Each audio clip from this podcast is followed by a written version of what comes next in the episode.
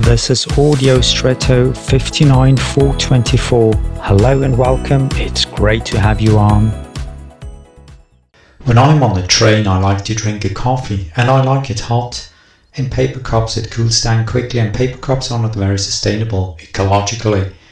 A thermos cup is ingenious. I can use it several times and the coffee stays nice and hot. I'm grateful for such inventions, as simple as they may be. When I think about it, so many things come to my mind that I take for granted in everyday life without being aware of their value. A key that gives me access or locks precious things safely. A tap that I can simply open and that gives me hot or cold water as needed. A warm blanket at night and so on. So this statement of Jesus spontaneously comes to my mind, and yet their Heavenly Father feeds them.